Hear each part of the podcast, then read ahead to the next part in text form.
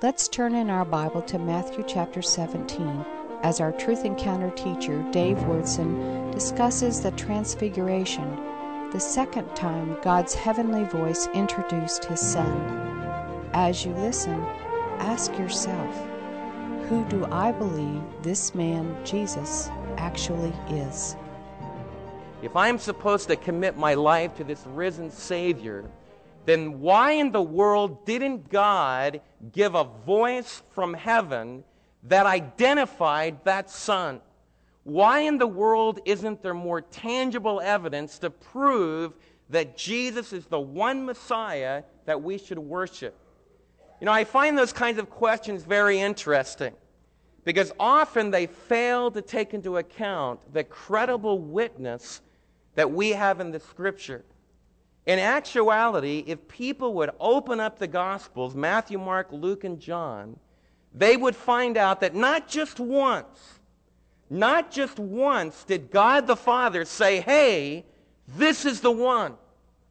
I invaded planet Earth. I have sent my messenger, and this is the one you're to listen to. Not just once did God do that. Now, if it happened once, that would be enough. But it didn't just happen once, three times God the Father broke the silence of that steel curtain, you might say, between the eternal kingdom and this earth. And God the Father, in an audible voice, said, This is the one. And that's why our faith, as I talk to you about being free from fear, you don't need to be afraid. Even death doesn't need to be a fearsome boogeyman that scares the willy out of you. The reason we can speak with confidence about that, we don't just worship a Savior who's a religious symbol. He is the beloved Son that God the Father has authenticated. Let's turn to Mark chapter 8. We want to look at an, at an account called the Transfiguration. We've studied together about the Messiah's power over demons, over disease, over death. We've seen the Lord Jesus in his ministry. Now we're going to begin a process beginning with the transfiguration as we move towards the cross and the resurrection.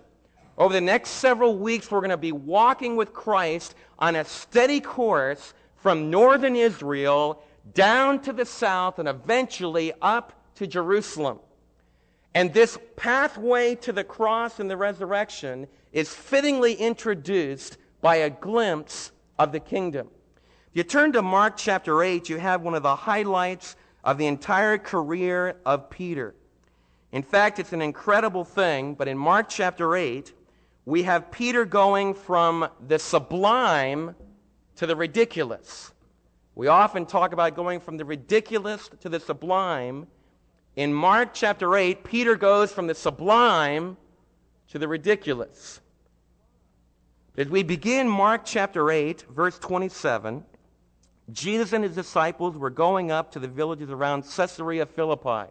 And it certainly is going up. If you were an Israelite back in the first century, if you were a Texas Israelite, instead of going to Colorado to go skiing, you would go to the north. A lot of people don't think about the Holy Land being like this. When I tell you we've got a scene in the Holy Land, what you picture is adobe and sand colored buildings and sandy plains, and the wind is blowing the sand across this destitute desert. That's not at all the scene that you should see as we think about Caesarea Philippi. It's like Colorado, no joke. There's mountains around there that go up 9,100 feet in the air, snow covered peaks. Up to the north of Mount Hermon is the whole Lebanon range, two big ranges of mountains that go well up over 9,000 feet. And there's pine trees around. And at Caesarea Philippi, there's a gigantic pile of rocks in the side of the mountain, and right out of those rocks comes a gushing spring, just like somebody turned on the faucet of a great pipeline. And as the water surges out of the mountain, in about 30 feet, it's a full blown river called the River Jordan. That's so famous. Well, Herod built a city, Philippi, Caesarea Philippi, right at the headwaters of the Jordan. And that's where Jesus has gone. He's getting away from the Roman authorities because this was kind of an out of the way mountainous place. Most of all, he's getting away from the Jewish leaders and he's getting away from uh, Herod that wants his life. And he's having a quiet time as he begins to pr- prepare his disciples for the grueling, grueling suffering that's going to take place as they move towards the cross. So, for over the next several weeks, we're going to have kind of a private time with Jesus Christ. We've been looking at his impact upon the world. Now we're going to look at his impact on his inner circle. And so, as we're walking with the Lord Jesus up towards this beautiful mountainous region, Jesus says to his disciples, Who do people say that I am? What is the gossip around Israel about who I am? Who am I? Well, they replied, Well, Lord, some say you're John the Baptist. Some think you're John the Baptist reincarnated. Remember Herod that cut John the Baptist's head off? He thought that was who Jesus was. The John the Baptist spirit, it might have been that kind of idea that the spirit of John the Baptist had come back in the person of Jesus, and it just scared the, the living daylights out of Herod. So that was one of the common ideas. Jesus is John the Baptist, come back to life. Somebody else said, oh, he's Elijah.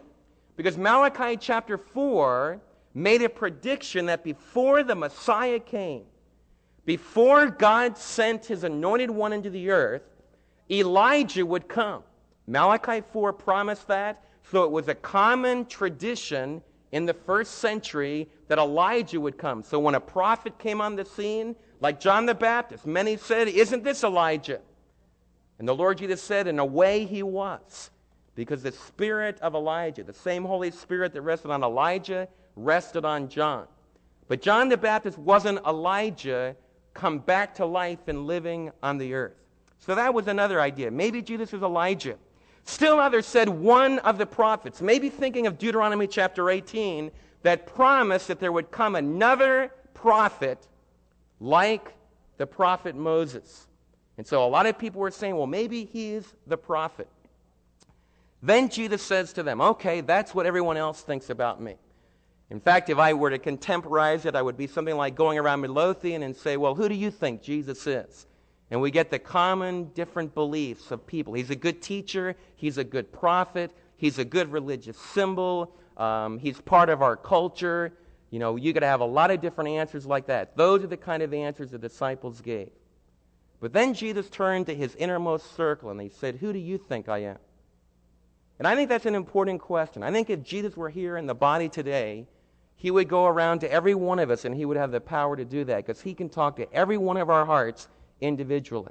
The answer to the question, who do you think Jesus is, is the most important question that you could ever get the answer to.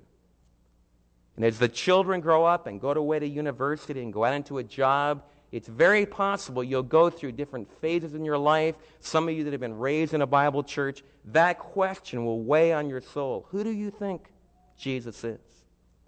I've sat in classrooms with professors that believe that Jesus was just like any other teacher. If you go to a religious department, most of the time you'll hear Jesus is studied along with different other great religious leaders Confucius, Buddha, Mahatma Gandhi, several different, maybe even Martin Luther King, on down the line of different religious teachers. And Jesus is studied like that. And you're going to be challenged. Who do you think Jesus is? Now, I want you to remember what I talked to you about because I'm going to tell you, and it's a question you ought to ask. It's not wrong for you to doubt. In fact, if you go through your life and never doubt, there's a good possibility that you've never really even believed.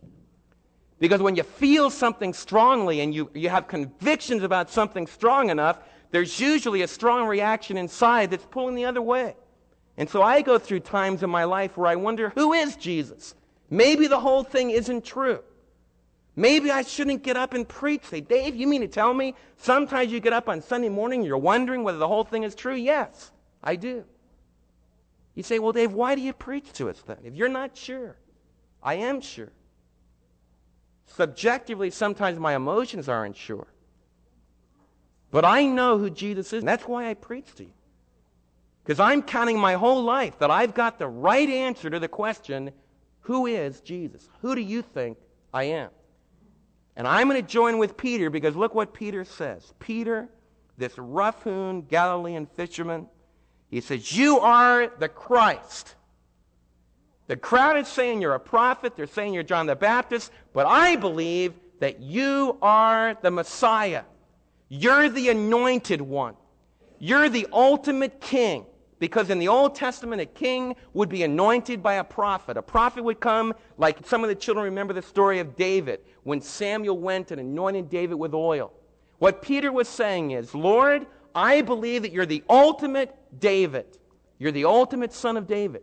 When a priest was anointed to become into his office, like Aaron, when he was anointed to be the priest of Israel, Moses would anoint him with oil under the guidance of God. And, and what Peter was saying is, I believe that Jesus is the ultimate priest. When Elijah needed to pass his mantle on to the next generation, to the next chosen man, he went to Elisha. Those names are easy to get confused. Elijah went to Elisha and he anointed him. And what Peter was saying is Jesus is the ultimate prophet. But more than that, the Old Testament said that the Messiah was going to be the Son of God, the ultimate family member of the deity that would come to this earth to tell us the truth. And what Peter was saying is, I believe that you're the only answer. I believe you're the only one. Jesus is the Messiah. And if you lose that, then Christianity becomes innocuous. It becomes bland. It's like lukewarm. It doesn't do anything anymore. When Christianity has power, it's when believers like yourself and like myself join with Peter and someone says, Who do you think Jesus is? And you say, I believe he's the anointed one. He's the Messiah. He's the only hope for this planet. When Peter said, Lord, I believe that you're the Messiah, he was saying, I believe you're the one that I need to give my entire life to. Now look how Jesus responds. Jesus warned them not to tell anybody about him. Now, Jesus will never tell you after his resurrection and after the anointing of the Spirit of Pentecost, Jesus is not telling any of you, now don't go and tell anybody. One of you asked me this week, like, why in the world did Jesus tell the people that were healed not to say anything? Why did Jesus tell Peter, you know, man alive, if it was the truth, why not tell anybody? Because one of the reasons was in the first century, the Jewish people had a totally different idea of what it meant to be the Messiah than what the real Messiah had in mind. You see, all that they saw in the Old Testament was the passages that talked about a Messiah who came riding in on his stallion with his clothes stained in blood, conquering all of his enemies, and all the Israelites could see, the dominant party of the Israelites, the zealots especially, what they saw was a Messiah that would beat the Romans, conquer the Romans. So if Jesus' disciples in the first century, when Jesus was living, went around telling everybody, he's the Messiah, he's the Messiah, he's the Messiah, it would have produced a revolution. Now, Jesus was going to generate a completely different kind of revolution. It was going to be a revolution not built on the manifestation of brutal, violent power. It was going to be a revolution that's very hard for us to understand. The greatest power of Jesus was going to be displayed not when he healed a cripple or when he raised the dead. The greatest power of Jesus was going to be displayed when he was totally weak and totally helpless and totally at the mercies of his enemies. And that's when his omnipotence was going to win the greatest victory. Now, brothers and sisters, what I just told you goes totally against our natural man. You see, we understand power and aggression and going for it. What we don't understand is being willing to be weak, being willing to suffer. That's the problem with a lot of our lives. You see, if you're trying to be a Christian and what you really want is power and prestige and authority and the ability to do whatever you want to do, then you're following the wrong Savior in this present time. Because the Savior we're following right now is a Savior that needed to go to the cross. And that's why he told his disciples, don't disseminate it now.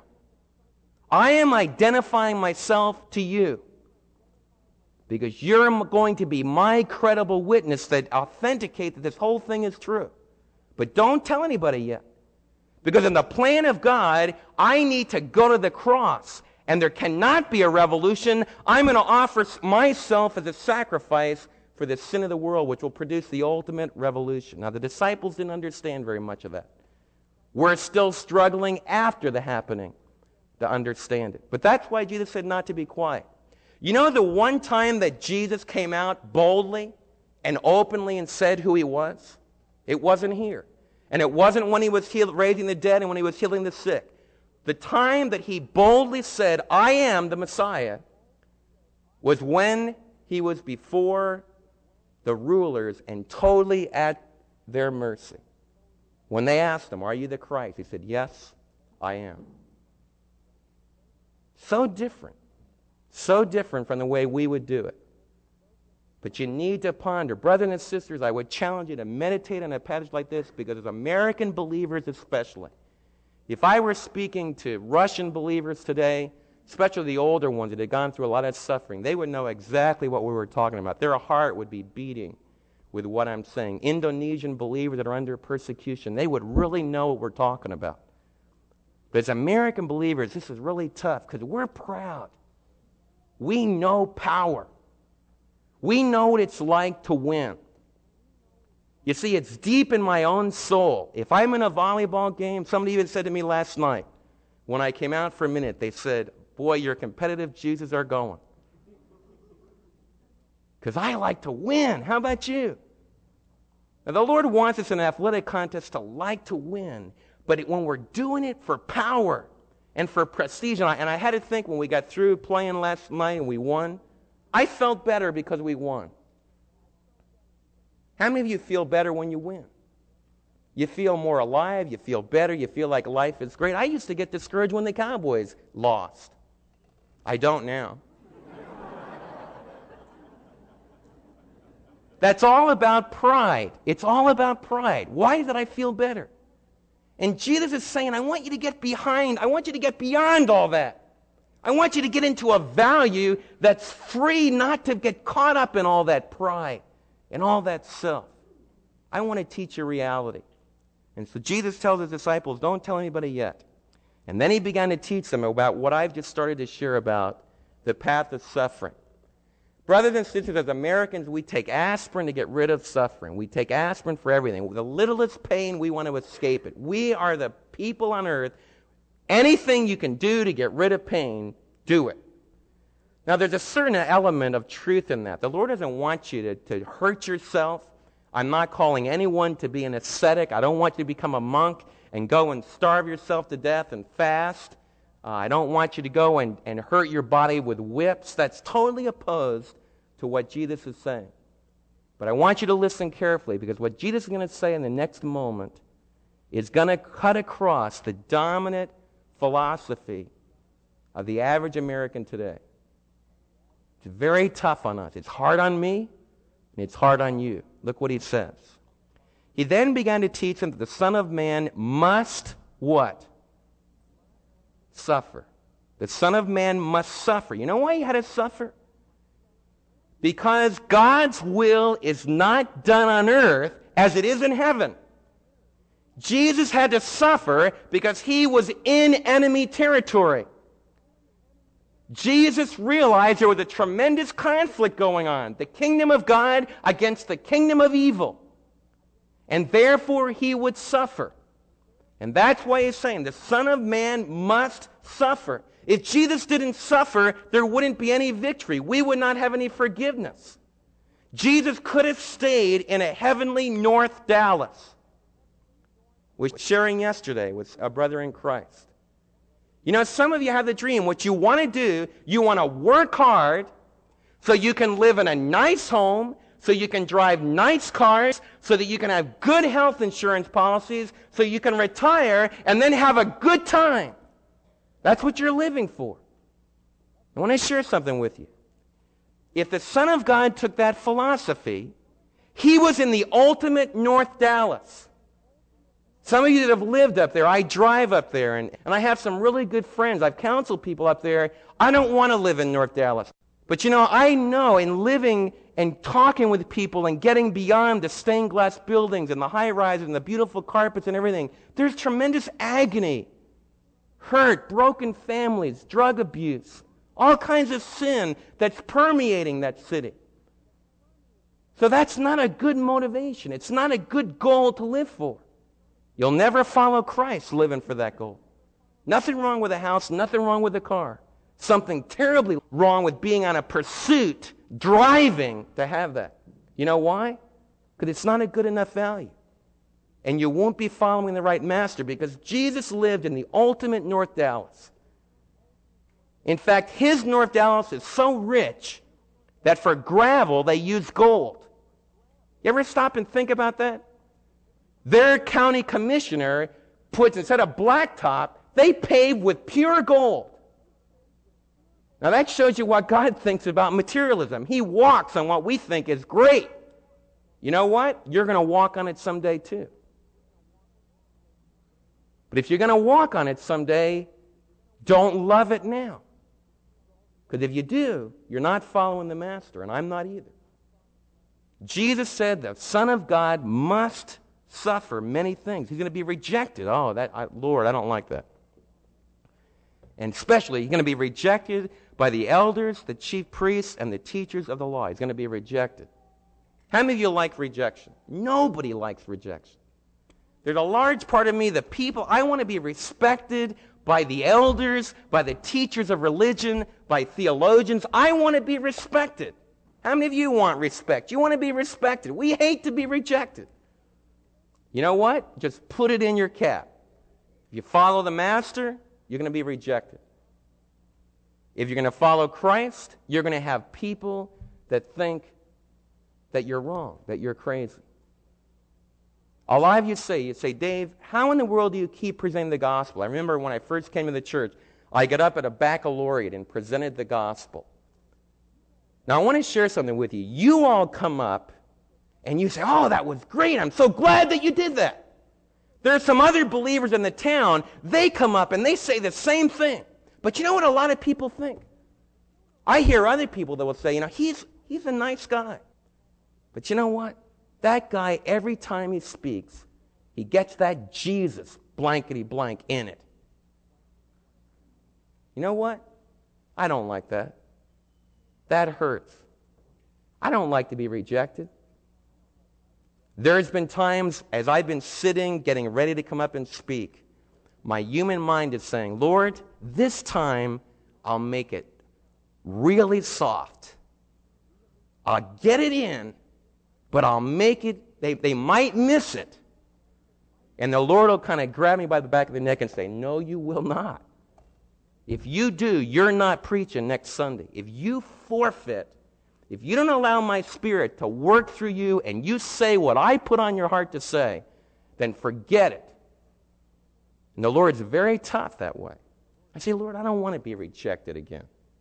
I don't like it when they say, hey, he's one of those fundamentalists again, those crazy people. They're always talking about you got to be born again. You know what Jesus said? He says, Dave, and he says to every one of you, you're going to follow me, you're going to be rejected. You know, I found it very comforting for the Lord to tell me that because when it happens, I, it's like I was prepared. I find it's a lot easier to handle things in life when you're prepared for it, when you're expecting it. So if you realize if you follow Christ, you're going to be rejected. You kids at school are going to have some friends that laugh at you, think you're nuts.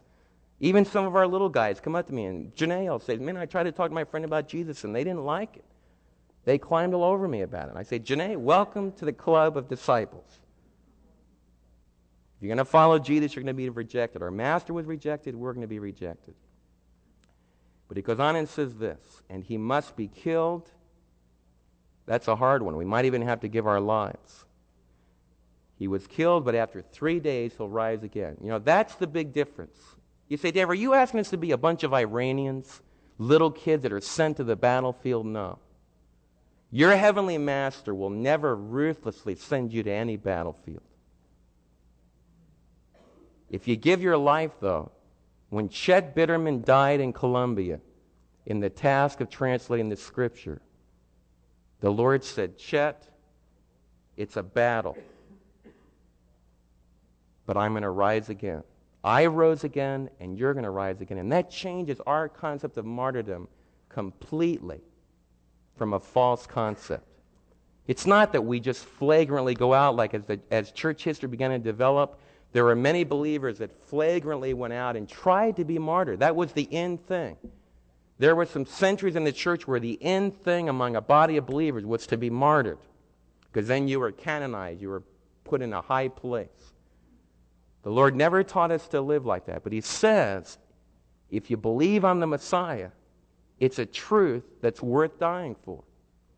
I've shared with you in the past. If you analyze it, brothers and sisters, if you don't have anything worth dying for, you don't have anything worth living for. You know, I remember seeing a film many years ago where uh, James Garner hit the beach of Normandy. He was a reluctant soldier. And the last thing in the world, he was an aide and he was sitting in the office, and by some mistake, he ended up on the beaches of Normandy. He was supposed to be the first naval conqueror of Normandy, and they were going to make a big hero out of him. Well, the whole essence of the film was the total rejection of the whole idea of invading Normandy. It was absolutely ridiculous. We don't want to fight anybody, we just want to get along. Now, that philosophy would work really, really well if there wasn't an enemy. But because there's an enemy, and because freedom is valuable, on Veterans Day, we'll remember the soldiers that died to make us free. When, we come over into the cause of Christ, we're talking about values much more precious than democracy, much more precious than a limited freedom that a political system can give us. Jesus is the ultimate source of freedom from guilt. And that's why Jesus is saying he must die and rise again, and why we must be willing to follow him and deny ourselves. Now, look how Peter responds to all this in verse 33. But when Jesus turned and looked at his disciples, rebuked Peter, and he said, Get behind me, Satan. You do not have in mind the things of God, but the things of men. You know, that's tough. Peter goes from the, from the sublime to even worse than the ridiculous. He becomes the mouthpiece of Satan. You see, Satan, through Peter, challenged the Lord Jesus with the exact same temptation that we studied it back in Matthew chapter 4 when we studied the temptation of Christ. When Satan said, Just bow before me, I'll give you all the kingdoms of the world now. Just bow down before me and everything will be fine. You won't have to go to the cross. That's why the Lord said, Get me behind me, Satan, because just like Satan came to him in the wilderness, in his disciple, Satan was coming again. Boy, that shows us about the complications and the duplicity of this battle we're in. One minute, as a born again believer, I can confess he's the Messiah. The next moment, I can be the mouthpiece of the evil one who gets in control of my life and try to discourage the Son of God from going to the cross, which is the ultimate meaning of his life. You know, that can happen in our own life. You know, some of the worst, some of the worst discouragement can come from those that are closest to it, can it not? Remember Job's wife? Just curse him and die. That was tough, wasn't it? And the disciple has to, with Job, say, even if he slays me, I believe He's the Messiah. He's the only hope I have. If I lose him, I don't have any life. The great thing about Peter's example is he could go from the sublime to the ridiculous, but by God's grace, he could go back to the sublime again. And he could write the epistles of Peter, which talk to us about the event that we're going to look at. You say, Dave, you've been asking us, look at what Jesus says in verse 8. It says, If anyone will not come after me, if anyone will come after me, he must deny himself, take up his cross, and follow me. For whoever wants to save his life will lose it. But whoever loses his life for me and for the gospel will save it. What good is it for a man to gain the whole world and yet forfeit his soul? Or what can man give in exchange for his soul? If anyone is ashamed of me, which is what it means to deny him, if anyone's ashamed of me and of my words in this adulterous and sinful generation, the Son of Man will be ashamed of him when he comes in his Father's glory with his holy angels. Now, this is what Jesus is saying. It's not too hard to follow.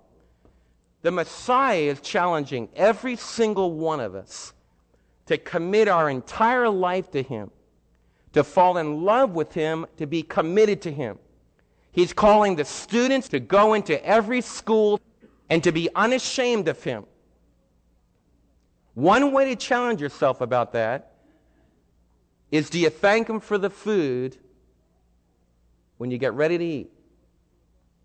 It's a good way for you adults in public. In a restaurant, what do you do? And, and you need to ask yourself, why don't I want to do it? because it raises questions. It causes people to say something. And that's the hardest thing for a teenager. But the problem that we're wrestling with is we're ashamed. And I wrestle with that. Say, Lord, give me an opportunity. But you don't say anything. You don't say anything. Why not? And I'll tell you one of the reasons why I don't sometimes is because I'm ashamed, because I'm afraid. I'll never forget one scene. We were at the Winter Olympics in Lake Placid, and we were watching the, the Olympic Games, and it was up in New York State, and, and an advertisement came on. And while the advertisement was on, somebody in the group right next to us started just cussing the living daylights out of the TV set and everything else for some reason. You know, all every name of Jesus you could use, he used it illegitimately. Now, my response to that is nothing. You know what I say? I say, it's kind of dangerous. There's a lot of people here. I don't know who they are. My dad was standing right next to me, and he tapped the guy on the shoulder. And he said, You know, sir, the name that you just used really means a lot to me. I've trusted in that name for my eternal life. It would mean a lot to me if you respected it. you know, I, mean, I was going, I was shaking. I could feel it. There was a hush over that group. One of the greatest examples in my life comes from my dad. My dad, sometimes he wasn't there when I needed him. I'll be honest. I think it's really important to be honest. But I will be eternally grateful for a consistent testimony of a dad who was unashamed. He was unashamed. I remember one time we were on Wall Street with all these brokers going by. My dad had a singing group with him, and he got told the singing group, get up there and sing. So they get up there and shake, and they start singing. And my dad said to the guy next to me, Marv Rosenthal, who's with a Jewish evangelism group, and I was sure glad he pointed at Marv. I could see his finger going like this, and I thought it was going to come down on me, and I was going, oh no. Marv got up there and started preaching. I'll never forget that. Marv, this old converted Jew, started sharing his testimony of how he met Christ. And people are going by, they were laughing. They were laughing. And Marv never missed a lick. And then people started to stop. You know, because my mom and dad did that kind of foolishness, because they were unashamed, even in a setting like that, there was a young woman that came by a street corner one day, and my mother was unashamed, and she led this young New York woman to Christ for the last 50 years, she's been in the jungles of Colombia, founding churches up and down the rivers. Sophie Muller is like the apostle, female apostle Paul. But the Lord created that gem of life because the believer was unashamed. I thank God for so many of you that are unashamed. You see, the Lord wants us to invade this entire area unashamed of the words of Jesus. You say, okay, Dave, why should I do that? Why should I be willing to risk my life? Why should I have people laugh at me? Why should I, why should I make that kind of commitment?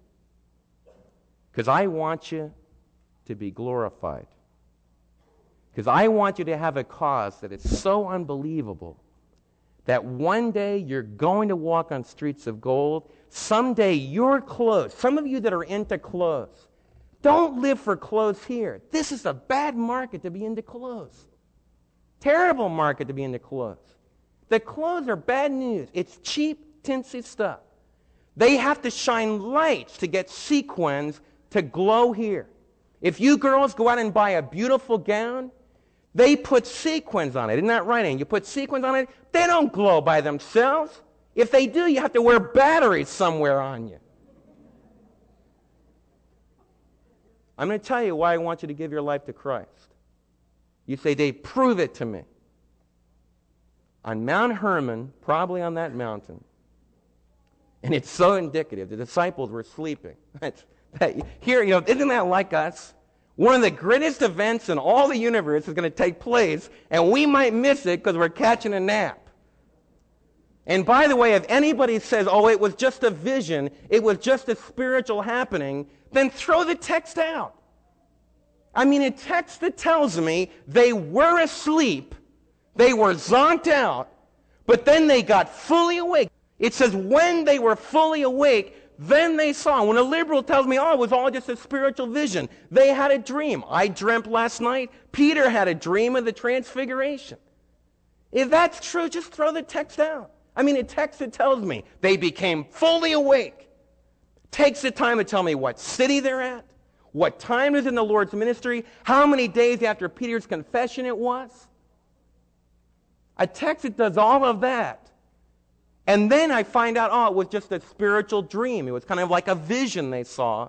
Throw the text out. Don't be halfway in between. You know what I believe happened?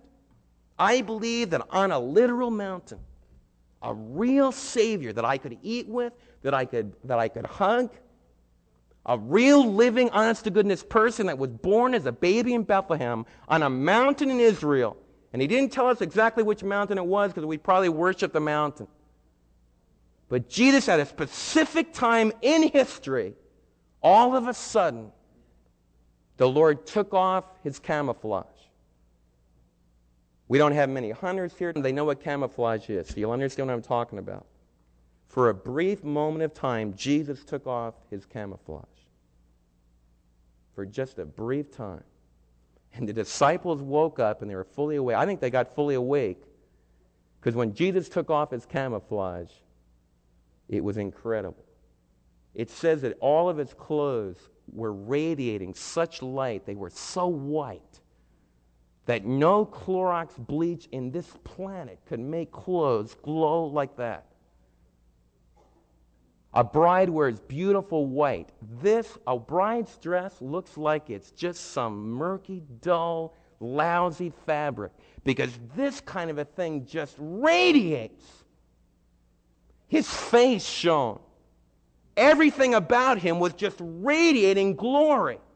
It says that in a moment of time, Jesus took off the camouflage and let the disciples see him for what he really was. You see, if Jesus asked you to die for him, he doesn't ask you to die for him and say, well, that's, you know, that's good. You gave your life for me. That's it. It was a bad joke. You died. You see, if we're ever called to give our lives, I want you to remember the Son of God on this planet already gave us a glimpse of what He's going to make us into as He radiated the glory. You see, Dave, how do I know that people rise again from the dead? How do I know that people are living after they die? Give me some proof that when people die in Christ, that they're still alive. Who was Jesus talking with? Elijah and Moses sound to me like they're ticking pretty good.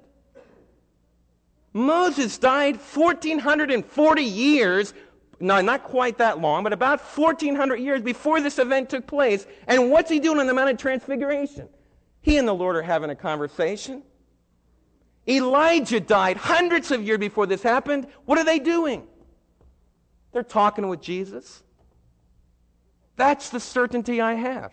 If Elijah and, and Moses are alive, then Mary's brothers are alive, then my mom is alive, then Nani Lewis and Papa are alive, our loved ones that we have lost, those of you that have lost loved ones in Christ, Elijah and Moses say to you this morning, they're alive. And if Jesus takes away the veil, if he eliminates the barrier between that kingdom and this kingdom, which he did at the transfiguration, then he can carry on a conversation with Elijah and Moses, which means that they're not just floating out there, some mysterious, uh, weirdo kind of a being. They're people, personalities. They can talk. I don't know how Peter knew who he was. Maybe he saw snapshots of Moses. No, he didn't really. I don't know how he knew who he was. You know, maybe he had a long beard like in the Ten Commandments. I don't know how he knew who it was, but he said, it must be Elijah and Moses. Maybe they identified themselves. But that tremendous manifestation of transfiguration says Jesus is not going to let it end in death. And isn't it kind of the Savior before they went to the cross? Jesus let his disciples see the gl- glimpse of glory.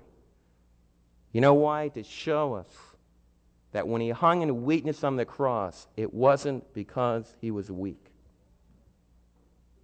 And that's a very important concept. When the Bible talks about denying yourself, it's not the unhealthy psychological drama of saying, I am nothing, I am worthless, I am a dirty little worm who's not worth a blessed thing. Therefore, I let everybody walk on me. It's also not this unhealthy system of I'm going to work hard. I will be the slave. I will be the servant. If I work hard enough, then I can earn someone's love. It's not that at all. Jesus gave his life because he was the king. He was totally valuable. His clothes radiated glory. His presence would last forever. He was the ultimate king. It was out of that sense of total identity that Jesus made that beautiful gift of love and he gave himself. And that's what we need to learn to do. We need to learn that if we're a slave and I'm in bondage like that, I kill my master with loving, dedicated, unbelievably skillful service. Why? Because I'm the son of God. I'm a child of God. I'm not anybody's slave. I'm the son of the king. So I can live for temporary quarters, not feeling down about myself, not feeling like a nobody, but able to live to serve. That's what the transfiguration is about. It's about a glimpse of the glory of the Messiah before we start that difficult journey down. You say, Dave, what does the transfiguration have to do with me today?